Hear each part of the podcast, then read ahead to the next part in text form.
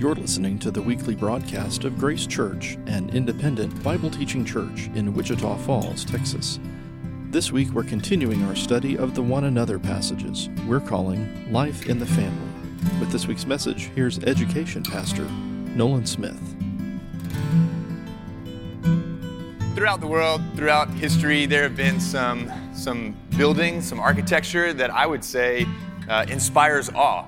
And when I think of examples of this, the first that comes to my mind would be the Great Pyramids of Giza.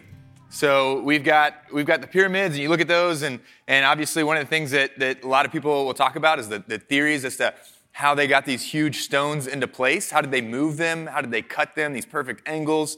And you look at those, and then you start learning uh, about kind of the, the, the placement relation to each other and the stars, and there's all kinds of mystery around how these things were built. And then you look at something like the Great Wall of China. Maybe not as aesthetically interesting, but, but certainly impressive that somebody, uh, all these people that had to, to work together to build this, and that it that expands across this vast amount of land and protects an entire country. I mean, it really is impressive to see something that, that massive. And then you look at something like the Taj Mahal. And to me, this is a very, very artistic thing. And, and, and what stands out for me when I look at it is the symmetry and how perfectly symmetrical. You've got even independent structures that are, that are perfectly aligned and symmetrical to each other. And, and the fact that it was built some 400 years ago, you know, prior to, to modern technology, if you built that today, I'd think it was pretty impressive. But to have built that so long ago is, is really crazy. And then, and then we see something like the, the Colosseum in Rome. And I have to tell you, when I go to a modern stadium, that's like a football or a baseball stadium, and I go to something that was built, you know, recently, I go to those places and I'm like, I don't know how they build this. Like these things are these things are massive, and you could fit all those people inside, and it doesn't just fall down. I mean, that's that's crazy. And and so to think they did this thousands of years ago, and this one I think is far more more artistic and, and beautiful. And, and, and to imagine being somebody who maybe lived as like a farmer back then, never been to the big city, you go to Rome for the first time and you see that, man, what, what must that have been like to stand in front of something like that for the very first time? But it's not just, it's not just ancient structures, it's, it's, there's examples in the modern world. You think about the tallest building in the world, the Burj Khalifa in, in Dubai, and, and it's really not even the only impressive building in that picture. But you, you, you see these buildings, these tall skyscrapers, and, and I will tell you, I have a serious fear of heights don't like them, don't want to go and see. People are like, you got to go to the top of these buildings and see from up there. I'm like, no, I'm, i can enjoy it from a distance. I can admire their, their ability to build something like that from a distance. And I do. I think it's crazy that we, we have the ability to build things that look like that, that can stand that tall, and that people can go and, and work inside something like that. I mean, that, that's really incredible. And it's not just, it's not just buildings, but but things like bridges, you know, and maybe the most iconic bridge, at least in America, the Golden Gate Bridge, and, and the, the size of that and the, the fact that they build this and cars drive across it every day. And, and, and for me, I, I'll say this too about a bridge, like, I don't understand how they build those things in the water. Like when they put the foundation in the water, it doesn't make sense to me. And there's probably some engineers in the room who could be like, well, it's actually a fairly simple process. They do this. And you could explain the whole thing to me and I'd be like, I don't get it. It doesn't make sense. I don't know how, I don't know how the first people that did it figured it out. I don't know how they do it today. It's crazy. Uh, but all of these things, all these structures, they're all evidence that human beings are capable of building some really impressive things. And that makes sense when you think about our design, how we were created. It makes sense when you go back to the garden in Genesis 1 and you see that God, when He created human beings, He said, Hey, you, you bear my image. You are going to be my representatives in this world. And so, what, what I want you to do, what I'm calling you to do, He said, I want you to not only be fruitful and multiply and fill the earth, but I want you to subdue it. I want you to have dominion. I want you to carry on the creative work that I started, that I, I started to create here, and I want you to continue that. I want you to build things. And so we probably have, have never built anything as impressive as what we see on the screen. But, but we've, we've all built something, right? And, and the people that build those things, they dedicate countless hours, even sometimes an entire lifetime. They, they invest themselves in something that they may work their entire lives and not even see the finished product. That may be a fraction of the overall manpower that goes into that. But people build and invest in these things. And we can build things too. And it's not just physical structures, but we can build things like businesses. We can build communities. We can build families. And as we're going to see today, we're called to build something else. We're called, as believers, we're called to build each other up. We're called to build each other up. And, and we're going to see in some passages in, in Scripture today this calling to build one another up. There's a biblical term for this idea, it's the term to edify. And, and so, one biblical or one Bible dictionary offers us this to instruct, to build up, or establish. And you think, well, that's, that's okay, that's not super descriptive. What does it mean? And, and I think Merriam Webster actually gives us maybe a more helpful definition to instruct and improve, especially in moral and religious knowledge. And so we're going to talk about this idea of edifying. We're going to talk about what it means to edify. We're going to see here in the scriptures what the Bible has to offer us and, and how it applies to you and me. And so we're going to begin in Romans chapter 14. If you want to turn in your copy of scripture there, that's where we'll begin. Romans chapter 14. And in this passage, I have to tell you, it's a little weird what Paul's going to talk about. It's not something that's super familiar to us. Like we're we're not very often going to be in a situation that's specifically what Paul's describing here because you have to understand in the ancient world in a pagan society something that happened a lot was there were pagan temples all over the place and, and people would go to worship at the temple and they would take meat to sacrifice at the temple. And this meat would have been the best meat that often people had to offer. They wanted to take the best meat to sacrifice to their pagan idols and so when they do that, this meat functioned as a way to feed the priests and their families. This is a lot like what God established for the people of Israel in the Old Testament. But they would, they would take this meat to sacrifice and it would feed the priests, but oftentimes there was way more than the priest and his family needed. So a lot of what was left over would make its way to the market, and butchers would sell it at the market. And so you had a scenario where people could go to the market, they could buy meat just because they needed to eat something and wanted to feed their family, and it might have been sacrificed to pagan idols. And you have Christians who are trying to live in this society, and, and they're going to go to the market and, and they're going to buy things like meat that may have been sacrificed to idols. And so I want you to, this is just how I picture it in my mind. So I, I invite you to kind of go with me on this like mental exercise where you picture somebody going to the market, a Christian, going to the market. And for me, it kind of looks like a food court. It's probably not what it looked like in ancient Rome. You like go to a food court and you buy a cheeseburger. And, and you're like, I'm gonna, go, I'm gonna go grab a cheeseburger, I'm gonna sit down, I'm gonna eat it. And, and so Paul is kind of describing a situation like this, where you might go and you, you sit down to eat your burger and you look around and you see some other Christians. Maybe they go to your church, maybe they're just people that you happen to know from somewhere else, but they're these other Christians and they're, they're kind of looking at you funny. They're, they're confused. Like, you, you really gonna eat the meat from the idol worship? Is that what you're about to do right now? And they're confused watching you, watching you eat this, this food. And so that's, that's the situation that we're talking about. So that's what Paul's going to describe here as we read this. Keep that in mind as, as we read Romans 14, beginning in verse 13. Paul says, Therefore, let us not pass judgment on one another any longer, but rather decide never to put a stumbling block or a hindrance in the way of a brother. I know and am persuaded in the Lord Jesus that nothing is unclean in itself, but it is unclean for anyone who thinks it unclean.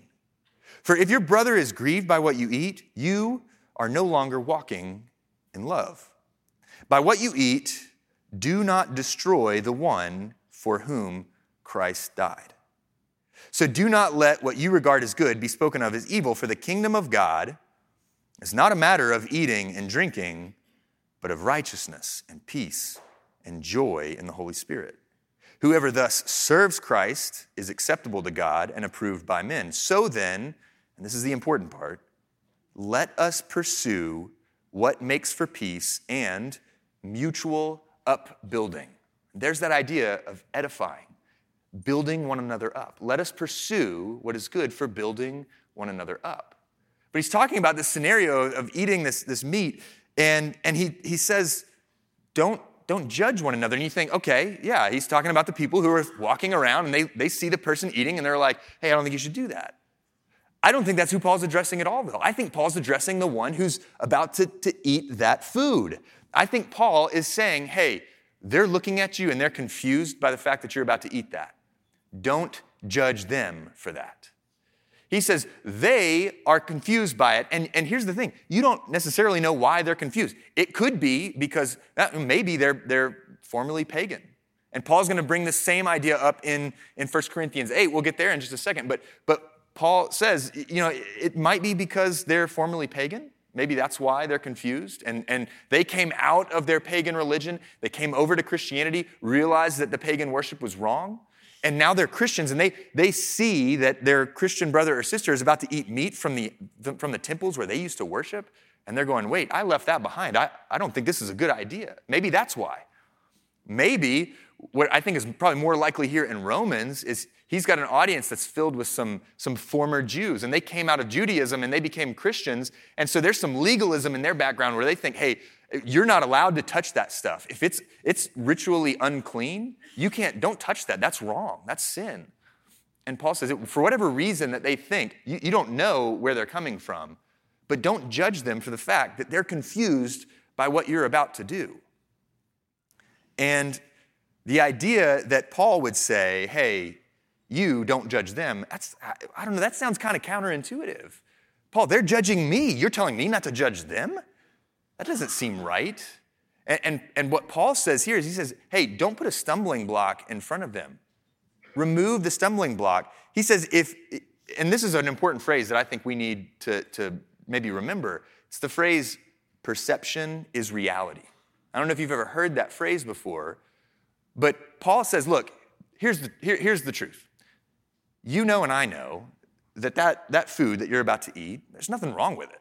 That, that between you and the Lord, there's nothing wrong with you eating that food. It's, it's not unclean because you know those pagan idols aren't real and, and God doesn't forbid you from eating it, so there's nothing wrong with it in and of itself. But if one of your brothers or sisters is watching and they go, I don't know, that, that seems unclean. He says their perception, that is your reality. And you need to operate like that is true. Why? It's for their benefit. He says if you are doing something, and I think the, the important thing is that you know, if you're doing something you know could be grieving, could be confusing one of your brothers or sisters, you're no longer walking in love. So it is important for you to, to look around and see that and know that, yeah, maybe, maybe that's that's a thing. And again, that's kind of counterintuitive. Like, we're not very comfortable with the idea that I have the ability to do something, and you're telling me I shouldn't do it? Paul says in that Romans 8 passage where he, I mean, excuse me, that First Corinthians passage where he brings this same issue up again, he says, hey, you might have the right to do something, but that doesn't mean that you should do it. And, and for a lot of us, we go, I, I don't like how that sounds because here's the thing I'm an American and I know a thing or two about rights. And when I have a right to do something, I shouldn't, no one should stop me from doing it. Especially if it's the fact that they're going to judge me for it, that doesn't seem right. I have the right to do it, so I should be able to. And Paul says, no, we shouldn't think that way. We need to recognize that there's the potential in what I'm doing for somebody else to be confused by it, for it to become a stumbling block for them and my ability to minister to them. And Paul says, if that's the case, don't do it. Don't risk that. And then you might be thinking, okay, but here's the thing every decision I make at some point has the potential to confuse someone. I mean, if we're talking about people judging me for something, I mean, everything I do seems like something that somebody could judge me for. So, am I just not able to do anything now? And I think this is a point where we, we use something that I think is a very significant skill in the life of any maturing disciple it's the skill of discernment. And discernment is important because when the morality of a decision isn't clear in Scripture, then we must exercise discernment. When we can't be fully sure that, that Scripture, you know, the Bible says a lot of things about what we can and cannot do. It's pretty clear on some issues. And yet, there are a lot of things that the Bible doesn't talk about. There's a lot of scenarios in our lives that we'll be in on a daily basis, and the Bible doesn't say anything specifically about it. And so we need discernment because we need to be able to say, I know what the Bible says about some things, I know the principles that are, that are there in the Bible, and it, it doesn't talk about my situation specifically, but I can apply that. I can, I can take all the context together and I can make an informed decision about what the Bible would have me do based on what I do know. And so we use discernment. And so uh, Paul's been doing discernment this whole time. He's, he's saying, hey, look around. There might be somebody who could be, who could be confused by this. Use discernment. And, and so at this point, when we go, okay, but every decision has that potential, I think a helpful question would be is the chance, is the chance that this could confuse or cause a stumbling block for somebody, is that chance reasonable? And that's kind of what Paul does here. It's a reasonable chance that you, in that, that scenario in the old pagan world, it's, it's reasonable to think that if you went to that market and you bought that food, that somebody there is going to see that and they're going to go, I, hold on, I, I thought you were a Christian, and Christians aren't supposed to do that. And Paul says, look, they, they don't know that, that they have that freedom, okay? But you, by doing that, recognize that they're confused by that. And so it's a reasonable chance that you're gonna, you're gonna encounter that. And so factor that in. The second question is what is the benefit or the necessity of the thing that you're trying to do? Because is it necessary for you to go and sit down in that food court and eat that cheeseburger? I wouldn't say it's necessary. Paul says there's a reasonable chance it can confuse someone, and it's not necessary for you to do it, so, so lay down that right. You could take it a step further and you could go, okay, but what if I just need to go to the market to buy any food? Doesn't have to be that, that meat that was sacrificed at pagan temples. I just need to go buy food. So, what if those same people look at me and they say, hey, you're shopping at the place where they sell it? That's questionable. I don't think you should do that. What if they're doing that? And to that, I think Paul would say, okay, well, what's the necessity and the benefit of what you're doing? Well, you've got to go buy food to feed your family. Even if you don't buy that food, you got to buy something to feed your family. So you prioritize. You recognize, look, I'm, I'm not doing the thing that's sort of overtly confusing. But if somebody is hung up on the fact that I'm just shopping in the same place, but I need this food to feed my family, I think that's okay to prioritize that. But that's what discernment does. Discernment ex- looks at all the factors, tries to understand what does Scripture call me to do, and then how do I apply that in a situation that might be unclear. And that's what Paul offers us here. But when we look at edification in this passage, ultimately what we see is that edification looks past our personal freedoms to prior- prioritize the well being of those around me. Edification says, I might have the right to do something.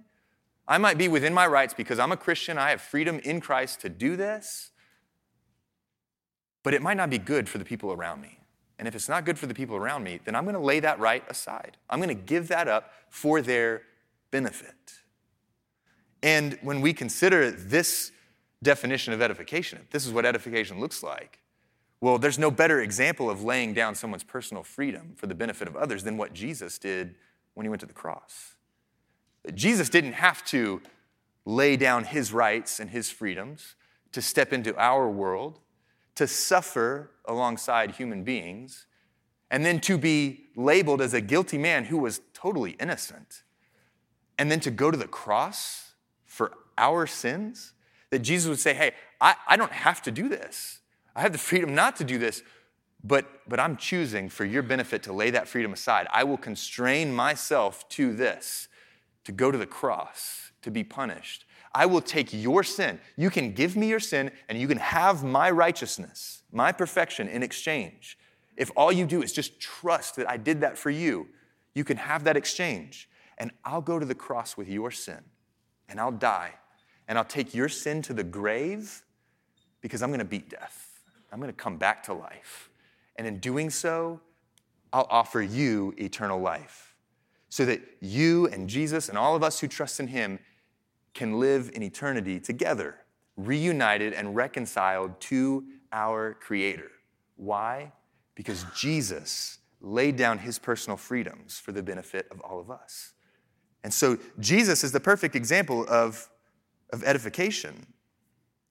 And so uh, later, Paul in Ephesians 4, if you want to turn there, that's where we'll be next. Paul, Paul, if in Romans 14, if what he offered us was a scenario that's, that's not necessarily that uh, familiar to us, it's not something that we're going to find ourselves in every day.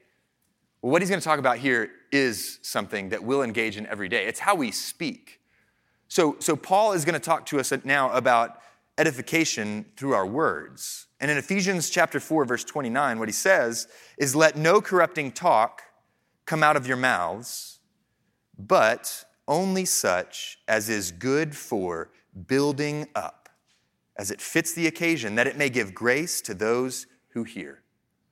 I have to tell you, I am a person who I think I'm especially encouraged by words. Like words that, that people offer me for encouragement, I, I hang on to them. And, and in fact, I'm, I'm so much that way that I will look for encouragement, maybe in words that people didn't even intend to be encouraging. I, that's, that's how much I, I look for that. And a, a good example of that is, is years ago uh, when, when Tom Rogers was our lead pastor here. Tom was the type of guy that you just, you couldn't help but admire. I mean, he, he was larger than life. He just had this, this personality that, that, was, that was attractive. You just were drawn to him. And then he just, he had everyone's respect. And, and for me, there was there really, it was like my dad, Tom Rogers. Like that was the level of respect and admiration uh, that I had for Tom. And so when we gathered for this meeting and, and Tom brings in a whiteboard where he's going to ask for all of our ideas and our input, like I want to be somebody who says something that Tom likes. You know, that, that was what I wanted. And so when Tom started looking around the room specifically for someone, I'm thinking, oh, I hope it's me. Right? Like that's just what you're like, I hope he's looking for me. And so he's looking around the room and he finds me and he points at me and I'm like, here we go. And he goes, You, I heard you're the best writer on staff. And I was like, Tom, me? It's like, I mean, sure, yeah, but obviously, but, but wow you know, because because back at the time, like I, that, that's what I used to do as my creative outlet was I would I would write, I would I would post it, you know, for for for people to read, and and so like that meant the world. That in that moment, Tom was like, "You're the best writer on staff," and I was just so encouraged. And Tom looked at me for a second, and he saw my face light up. He saw that I was getting really excited about this, and he got a little bit confused, and he goes, "Oh, wait a minute, no, no, no, no, not like that. I, I mean, you have the best handwriting." And I was like. that took the wind out of my sails a little bit. So, uh, so yeah, and it, it's true. I, I, have I have good handwriting. You know, it's like not a skill that anybody like wants. But if you want something written legibly, I can do that. Uh, you know, Blake on staff, he and I are known as like the good handwriting guys. So that's you know whatever. Who cares? Um, but but Tom, you know, Tom didn't realize that's what he was doing in that moment. That's not what he meant. But, but it was so significant that I thought that's what he was saying. I, I, mean, I'm looking for those words to hang on to. And, and the truth is that other times, Tom actually did that. I mean, there was one time I remember I did offer an idea at a meeting, and Tom went, That's a great idea. And I was like, Yes. And he goes, That's such a good idea. I want you to tell that to the elders yourself. And man, that made me feel so, so good. I was so encouraged by those words. And you may not be somebody who considers yourself like especially encouraged by words. That may not be a significant thing to you, but the truth is, words do have power. They have power for all of us. And they don't just have the power to encourage, they also have, have destructive power. And we see that in James chapter 3, where, where James says that, that the tongue is like a fire that can burn down a forest. Words have the power to build up, they have the power to burn down too. And so Paul says, don't let corrupting things come out of your mouth. And so as we did with, with the last passage, looking at, at what kind of actions and decisions can confuse people, here we need to ask what kind of words are corrupting? And the Bible doesn't give an exhaustive list of words that we can and can't say. So the Bible's not going to say, hey, you can say these words, these are approved words. Here's the words you're not allowed to say. Don't say any of these. Okay, go. No, the Bible doesn't do that. But it does say a lot about our words. There are countless passages in the Bible about our words. Many of them are in the Proverbs. But here's just a, a, few of those passages. We get Ephesians 5 4, let there be no filthiness or, or foolish talk, nor crude joking, which are out of place, but instead let there be thanksgiving. We see this in, in Proverbs 4. Essentially, he says, put, put all these things away. You know, put away slander and obscene talk, and then don't lie to one another. In Proverbs 4, put away crooked speech and put away devious talk. Put devious talk far from you. And so Again, not an exhaustive list. This isn't everything that Bible says. And it's really not even telling us specifically what you can or can't say. It's talking about the kinds of things that we should or shouldn't say. And it still leaves room for interpretation or, or for doubt about what, what is meant here. And so I think it's helpful, like we did with, with the passage in Romans, to ask the question is what I'm about to say going to confuse? Is it going to cause judgment? Is it going to cause somebody to sin? because my words have a destructive power. And I will tell you, this is an area of my life that throughout the course of my, my Christian life, my Christian development, this has been an area that I've paid a special, a special attention to. That if you knew the young Christian Nolen, you, then you would have seen somebody who was looser with his words, who, who, who was you know, more willing to say certain things and make certain jokes, kind of regardless of who was around.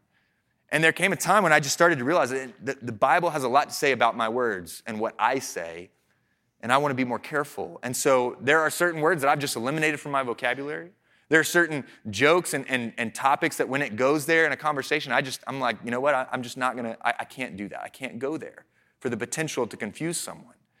I want to pay attention to whether or not, and I want to, I want to see who's around, like who am I talking to right now? Because my words have this power and I don't want to confuse someone. I don't want to cause them to judge. And I certainly don't want to tempt them towards sin. And so we have to be careful with our words.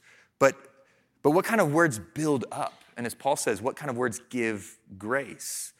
In, in Colossians 4, he says, Let your speech always be gracious, seasoned with salt, so that you may know how you ought to answer each person. Seasoned with salt. Let it be flavorful. Let it be rich and, and beneficial for those around you. And so if discernment asks, you know, which, what words, you know, could have a negative impact? How, how do my words have a negative impact on people? Then to edify means asking, how can I use my words to build someone up? How can I use my words to the benefit of those around me? And I would say there are at least two ways that we could get this wrong. There's at least two examples of ways that we try this and, and, and it's not a good thing. The first would be empty encouragement. Empty encouragement is like when you have something to say to somebody that, that it's about you, it's about making yourself feel better, because you know what? Check, I did it. I did, I did the encouragement thing today. I was, or, or I encouraged this many people. And so incur, empty encouragement is like a, a one size fits all compliment where I could say it to one person, I could say the exact same thing to another totally different person, and it, it wouldn't matter because it's just, it's empty. And ultimately, it's about me feeling better. It's an empty encouragement. The other thing I would say is flattery. Flattery is another way that we can get this wrong. And flattery, unlike encouragement, flattery might be more specific to the person that we're talking to. It, it, actually might take into consideration some unique things about them, and we're actually talking about that person. But flattery is still focused on ourselves because flattery is trying to make me look good in that person's eyes. I want that person to like me. I want that person to think more highly of me. And so, empty encouragement and flattery, it's not true edifying words, it's ways that our words are still self focused. And we need to avoid those as we try and edify. But ultimately, what Paul offers us here is that edification, edification seeks opportunities to use our words to the benefit of others. And, and if he offers us the, the way edification looks in our daily lives and the decisions that we make. And then he offers us edification in our words. Here in 1 Corinthians 14, if you want to turn to 1 Corinthians 14 now, in 1 Corinthians 14, he's going to help us understand what edification looks like in our ministry and our worship.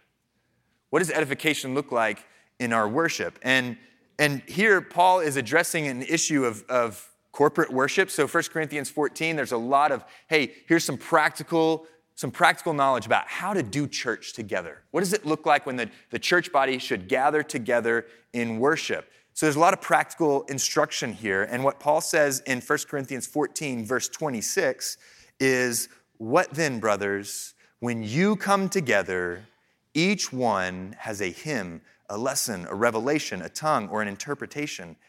Let all things be done for building up. Paul was speaking into a scenario where you had these new Christians and they're trying to gather and worship together, but there's a lot of disorder. There's some chaos involved in this. People are not sort of submitting to the structure of ordered worship. And Paul says worship needs to be ordered. He talks about discerning. He talks about how you need to look around at the people that are there and how what you're doing is going to impact them. There's going to be some non believers there, there's going to be some believers there, and it's going to impact them differently. What you're doing and this sort of disordered, chaotic worship is going to be confusing. And so our worship needs to have order because without order, everyone's just pursuing their own agenda. They're worshiping according to their own tastes and desires. And Paul says we shouldn't do that. That doesn't serve the people around you. And I think that too is a little counterintuitive. Because we show up to church every Sunday morning, and I think a lot of times we show up with the thought of, well, how is this going to help me? How is this going to build me up? How is this going to benefit me? And Paul says that shouldn't be our attitude when we gather in worship. Actually, what we should be doing is we should be edifying one another in our worship, that how we worship impacts other people, and we need to consider that. And so I think what Paul offers us elsewhere in this, in this epistle is that, hey, you have gifts, and the church needs your gifts. So, what are your gifts? What are, what are the things that God has uniquely given you? What passions do you have that could serve the church? And then, how could they serve the church? What opportunities are there? Again, Paul gives this instruction for ordered worship. Worship isn't supposed to be random and chaotic and just show up and do it however you want to. Paul says there is structure to how we do worship. And within the context of that structure, where are you gifted and how can you serve? Jesus said that the world would know us as his disciples by how we treat one another. And that includes how we build one another up, how we edify one another. And so that's how the church can effectively be the body, the hands and feet of Jesus. It's how we can be a light in a dark world and show people his love and his grace. And so when it comes to our worship, edification, edification offers our gifts and our resources to build up the church. That's edifying in our worship and in our ministry. And so, what we've seen so far is that Paul offers us these, these three ways that edification plays out in our lives and the decisions that we make. Edification looks past our personal freedoms to prioritize the well being of those around me. With our words, edification seeks opportunities to use our words to the benefit of others. And when we gather in worship or we minister to other people, edification offers our gifts and our resources to build up the church. But then we ask, like, how, how does this play out? How, how, do I do this? What, what steps can I take to move into this, this lifestyle of edifying one another? And as we've talked about in the previous lessons in this series, is it starts with abiding in Christ. It has to. We can't do anything apart from Him. And you might be able to do some good things, you might be able to do some productive things on your own without Jesus, but you'll never be able to do what you could do when you're abiding in Christ. We need to walk with Him. We can do nothing apart from Him. And when we walk with Jesus, we become more like Him. We become more like Him, and our attention starts to go to the things that He wants us to see, starts to look for the needs of other people. And so we need to abide in Him because we can't do this on our own. And so, with that, then we need to take steps to examine ourselves and then to orient our heart towards building others up. Because we begin in a default mode because of our sin nature. Our default mode is that we are aimed towards selfishness. We are oriented in the direction of worrying about how everything affects me. That's my main concern most of the time. That's just default mode because of my sin nature. So I need to reorient myself from default on, on how things affect me. I need to reorient towards people, towards others. And so I've got to take those steps to examine myself. So that begins with this ask yourself, how much do I prioritize building up others rather than myself? anytime we want to change something, we need to take stock of where we are. And I think we need to recognize all of us are guilty of this. It's not unique to you or to me. We're all guilty of, of having this orientation towards selfishness. And so we need, to, we need to look at that. Okay, where does that play out? How do I do this? How am I oriented towards focusing on myself and how things mostly are about me, right?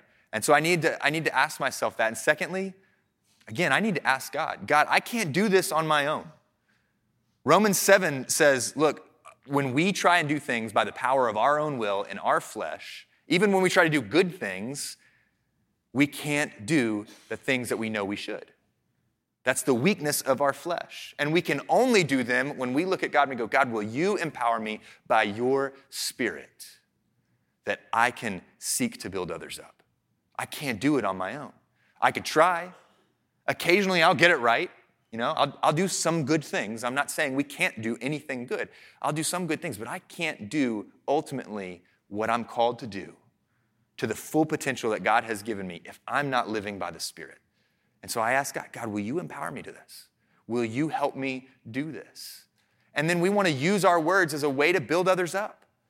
We need to seek to, to use our words to the benefit of others as often as we can. And so, again, in self examination, we ask a question like, hey, how might my words negatively impact those around me? If my words have a, have a devastating and a destructive power, where will that most likely play out? What kind of things that I say are most likely to hurt someone, are most likely to break down? I need to pay attention to that, how my words have a negative impact. And on the flip side, how can my words build them up? What opportunities do I have to build someone up with what I say? And we consider the power that our words have and the context where they have the most power. And look, you're going to encounter and, and interact with people throughout your day, throughout your week, and, and there's going to be a lot less power in certain situations. Your words won't have as much power. It has power, but not as much in certain situations. But there are places there are situations, there are people for whom your words have significant impact, no matter what they are. And those types of people, I think, for me, I think about the fact that I'm a father and I have kids. And my kids hang on my words. Even if I am casual with whatever I'm saying, I don't, I'm not thinking about it, my kids hang on my words because I'm their dad. I need to consider that. My wife, my words have huge power in the life of my wife. They're supposed to. I'm her husband. That's, that's how it's designed. But I need to know that. I need to pay close attention to that. I need to be careful with those words. If you're, you, have, you have parents, you're, you're, it goes the other direction too. Your parents, your words have significant impact on them. What you say has an impact on them. Your close friends, obviously, your words have an impact in the lives of your friends. Wherever you work, if, especially if you're a boss, you have people that work under you, those words matter. They matter. You have significant power in your words, and we need to consider how we use our words, how our words are destructive, and how we could use them to build others up. Finally, we need to use our gifts. Use your gifts, your time, and your resources for the building up of the church. And again, we ask the questions what, what are my gifts and my passions? How did God create me uniquely with these strengths and these gifts that He's given me? What did He make me for? we take stock of that and then we, we look okay, where are those opportunities? How can I use those? We've talked about that a lot from the pulpit lately of the opportunities at Grace Church.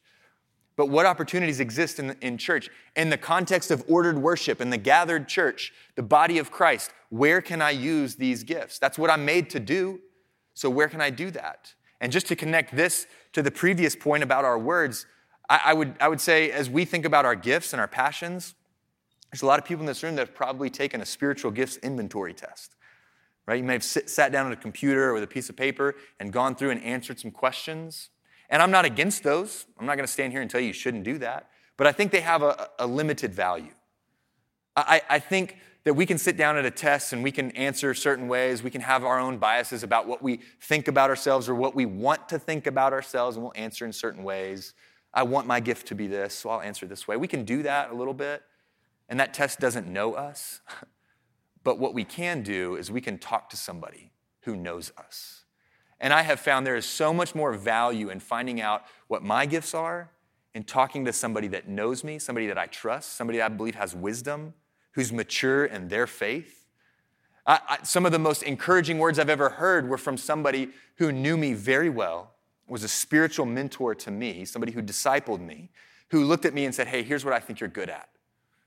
I've watched you, I've observed you in ministry settings. I think you're good at these things. I think you should pursue that. I think you should find ways to use those. Those were powerful words. You could seek out somebody like that in your life who knows me well, who sees me and, and understands what I am good at and could speak into that. And the same is true in the, uh, in the other direction. You could be that person for someone else. When you consider what, what power your words can have to build someone up, you could be the person who looks at somebody and, and you know them really well. You've lived life with them, you've observed them in these different scenarios, and you can say, Hey, I think you're really good at this. I watched you do this and I saw the impact that it had. And I just wanted to tell you, I think that's great, and I think you should pursue that more. I think you should do that as often as you can. I think there's ways you can do that in our church. Our church needs it. And that's, that's what Paul says about our spiritual gifts, is that we all have them. We all have gifts. And when you're not using them for the benefit of the church, the church hurts. There's a deficit there. We need your gifts. We need what God gave you to make us better as a church family. And so consider how you have those gifts, consider how you can affirm that in someone else. Justo Gallego Martinez was born in 1925. He grew up as a farmer in Spain. His mother instilled in him a very strong Catholic faith. In 1961, in his hometown of Mejorada del Campo, Justo decided he wanted to build something. He wanted to build a cathedral. So he set out to build this cathedral, and aside from the fact that it had one singular builder, Justo, one of the unique things about it was that it was going to be made entirely out of junk, recycled materials. Whatever he could find, whatever people in town would donate, whatever the construction companies in town would give him to build this cathedral. For over 60 years, Justo worked day in and day out to build this cathedral. He sold his house, pretty much all of his possessions, to dedicate himself to that work. And in a 2016 interview at the age of 85, while he was still in the process of building this cathedral, Justo said the following It is impossible that I finish this cathedral in my lifetime because there is still so much to do. I hope that after I die, this cathedral, well, I'm leaving it to the divine hand. I don't know how far it will go. It's better that God take charge. Justo knew the importance of building something. And what he was building wasn't about himself, wasn't for himself. He knew that it was worth the time and the energy and the dedication to invest in something bigger than himself that would outlast his life. And what I love about his perspective is just that he did not need to see to the end to know that it was worthwhile, didn't need to see the finished product he realized that he would never see the finished product. And in November of 2021, Justo died.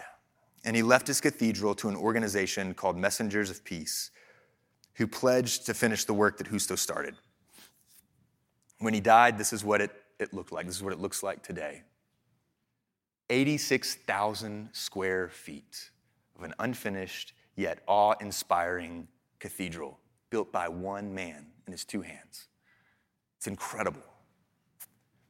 Now imagine what your life would look like if you had Justo's perspective when it comes to building up others. What would it do to your relationships? What, what, what kind of impact would you have on people? And more importantly, imagine what it would look like for a church to be filled with people dedicated to building up one another. What would those bonds look like? How would they collectively shape their community? How would they show the people around them the sacrificial love and grace of Jesus?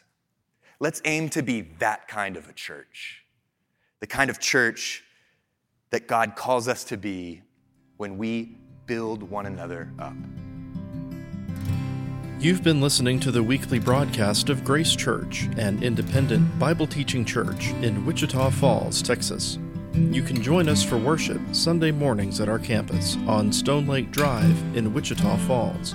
Stream services live online at gracechurch.com or subscribe to our podcast, published on Apple, Google, and Spotify. From all of us at Grace Church, thanks for listening. We'll see you next time.